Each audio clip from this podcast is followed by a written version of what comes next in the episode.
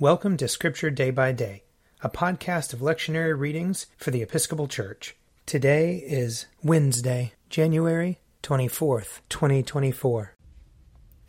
A reading from the book of Genesis, the 16th chapter.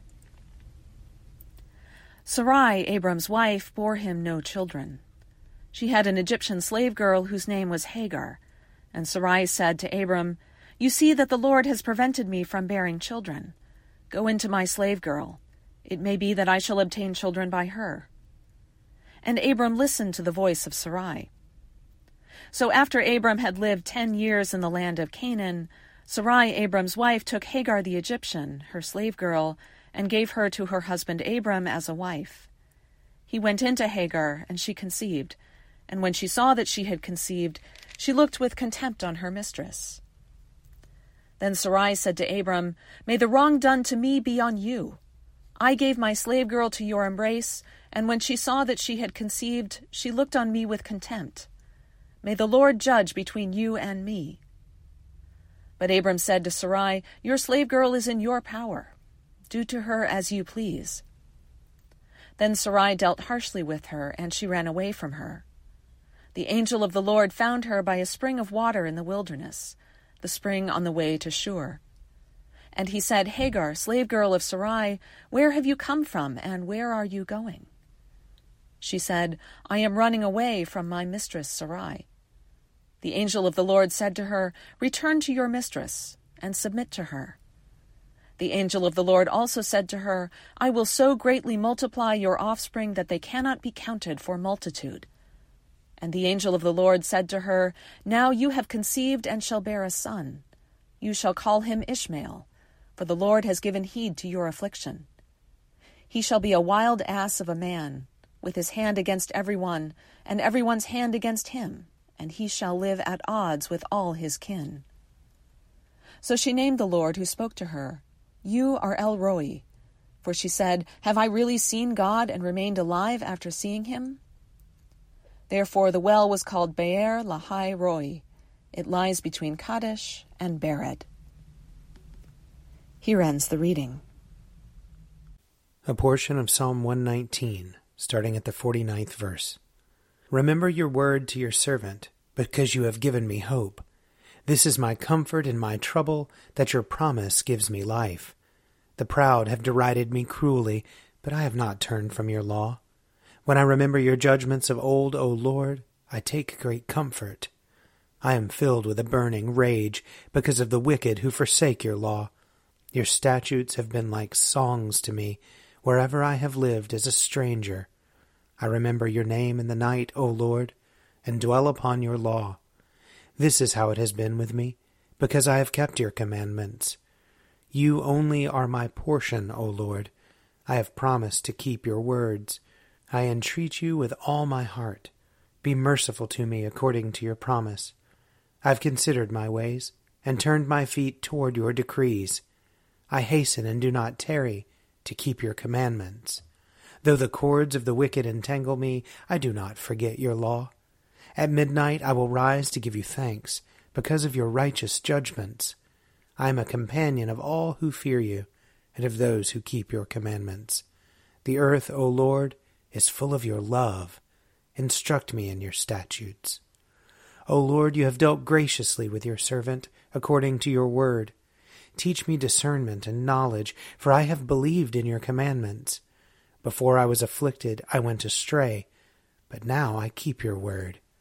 You are good, and you bring forth good. Instruct me in your statutes. The proud have smeared me with lies but I will keep your commandments with my whole heart. Their heart is gross and fat, but my delight is in your law. It is good for me that I have been afflicted, that I might learn your statutes. The law of your mouth is dearer to me than thousands in gold and silver. A reading from the letter to the Hebrews, chapter 9. Christ is the mediator of a new covenant so that those who are called may receive the promised eternal inheritance. Because a death has occurred that redeems them from the transgressions under the first covenant. Where a will is involved, the death of the one who made it must be established. For a will only takes effect only at death, since it is not in force as long as the one who made it is alive. Hence, not even the first covenant was inaugurated with blood.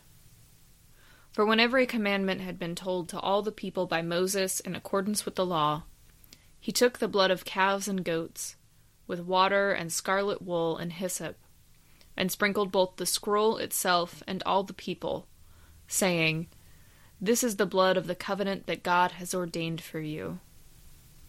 In the same way, he sprinkled with the blood both the tent and all the vessels used in worship. Indeed, under the law, almost everything is purified with blood, and without the shedding of blood there is no forgiveness of sins. Thus it was necessary for the sketches of the heavenly things to be purified with these rites. But the heavenly things themselves need better sacrifices than these. For Christ did not enter a sanctuary made by human hands, a mere copy of the true one, but he entered into heaven itself now to appear in the presence of God on our behalf. Nor was it to offer himself again and again, as the high priest enters the holy place year after year with blood that is not his own. For then he would have had to suffer again and again since the foundation of the world. But as it is, he has appeared once for all at the end of the age to remove sin by the sacrifice of himself. And just as it is appointed for mortals to die once, and after that the judgment, so Christ, having been offered once to bear the sins of many, will appear a second time, not to deal with sin, but to save those who are eagerly waiting for him. Here ends the reading. A reading from John chapter 5. Jesus said to them, Very truly I tell you, the Son can do nothing on his own, but only what he sees the Father doing. For whatever the Father does, the Son does likewise.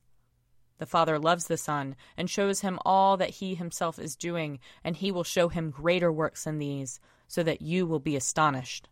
Indeed, just as the Father raises the dead and gives them life, so also the Son gives life to whomever he wishes. The Father judges no one, but has given all judgment to the Son, so that all may honor the Son just as they honor the Father. Anyone who does not honor the Son does not honor the Father who sent him. Very truly, I tell you, anyone who hears my word and believes him who sent me has eternal life, and does not come under judgment, but has passed from death to life. Very truly, I tell you, the hour is coming and is now here when the dead will hear the voice of the Son of God, and those who hear will live. For just as the Father has life in himself, so he has granted the Son also to have life in himself. And he has given him authority to execute judgment, because he is the Son of Man. Do not be astonished at this, for the hour is coming when all who are in their graves will hear his voice and will come out those who have done good to the resurrection of life, and those who have done evil to the resurrection of condemnation. Here ends the reading. If you would like to read a meditation based on these readings, check out Forward Day by Day, available as a print subscription, online, or podcast. I'm Father Wiley Ammons, and this podcast is brought to you by Forward Movement. Learn more about our work to inspire disciples and empower evangelists at www www.forwardmovement.org.